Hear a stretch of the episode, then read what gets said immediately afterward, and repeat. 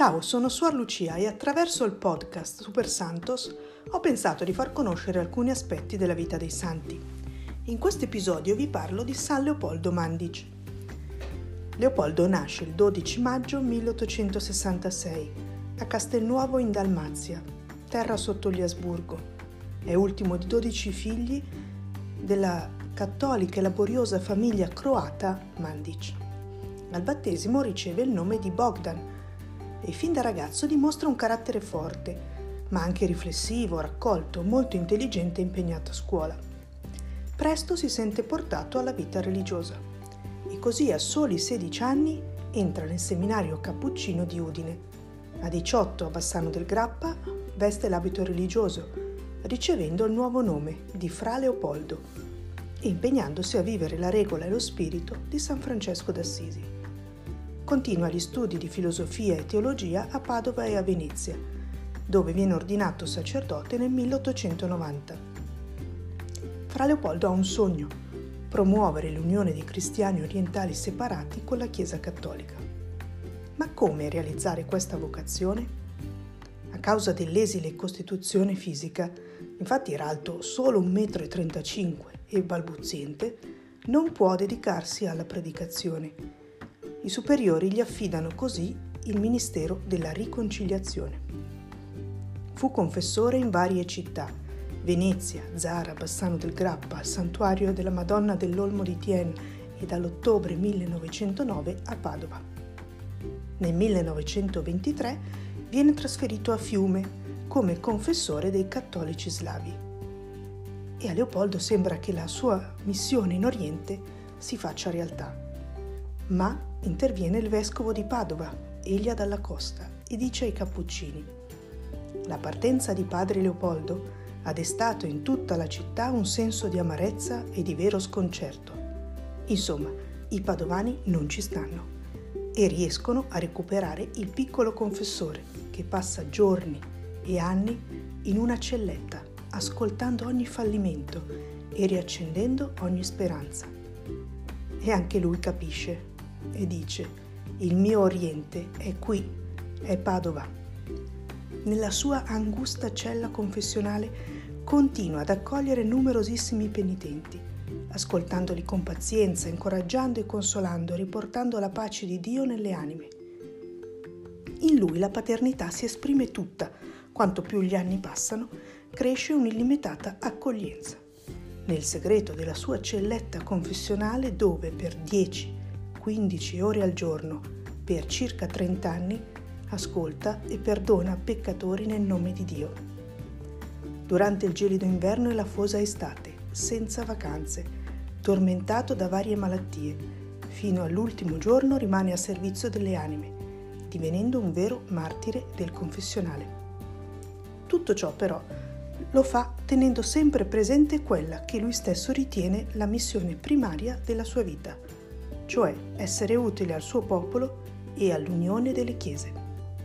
Non avendo potuto darsi all'apostolato tra i fratelli separati orientali, si impegna con voto più volte ripetuto ad offrire tutto, preghiere, sofferenze, ministero, vita a questo scopo. Il suo Oriente diventa ogni anima che viene a chiedere il suo aiuto spirituale. E lui stesso il 13 gennaio 1941 scrive Qualunque anima che avrà bisogno del mio ministero sarà per me un oriente. Insomma, San Leopoldo è un gigante della confessione e anche martire, perché infatti brucia tutte le sue energie, ricco di compassione per tanta gente che impara da lui a conoscersi e a riprendere fiducia. Ma non per questo in lui viene meno il desiderio di servire il suo popolo, anche con la presenza fisica. Dice infatti un giorno ad un amico queste parole. Preghi la padrona Benedetta di farmi la grazia che, dopo aver compiuta la mia missione a Padova, possa portare le mie povere ossa in mezzo al mio popolo per il bene di quelle anime. Da Padova per ora non c'è verso di poter scappare, mi vogliono qui, ma io sono come un uccellino in gabbia, il mio cuore è sempre di là del mare. Sembra impossibile che resista, sempre più fragile, a questo genere di vita inasprito da preghiere, penitenze e digiuni, ed è anche vecchio, ma la verità non invecchia, usa ripetere. e quando nel 1942 lo portano in ospedale trova modo di confessare anche lì. Gli riscontrano un tumore all'esofago. Torna allora in convento e muore il 30 luglio 1942, dopo aver tentato di vestirsi per la messa. È stato proclamato santo da Giovanni Paolo II nel 1983. Ora vi riporto un episodio profetico testimoniato in sede del processo per la canonizzazione di padre Leopoldo. Un giorno un penitente padovano, amico di padre Leopoldo, andando da lui lo trova in, pieda, in preda a un pianto disperato. Interrogato, il santo rivela che quella notte aveva avuto un'orribile visione. Il Signore gli aveva mostrato l'Italia precipitata in un mare di fuoco e sangue, prevedendo, in altri termini, la seconda guerra mondiale che avrebbe straziato il nostro paese alcuni anni dopo. Il santo profetizzò anche il bombardamento della città di Padova, precisando che sarebbero stati colpiti il convento e la chiesa dei Cappuccini, ma che la celletta dove lui confessava si sarebbe miracolosamente salvata. Tutto ciò si avvera il 14 maggio del 1944, confermando la fama di veggente del piccolo frate dalmata, che è morto da due anni. Infatti a Padova tutt'oggi c'è questa celletta confessionale nel convento dei Cappuccini in piazza Santa Croce ed è diventata meta di pellegrinaggi.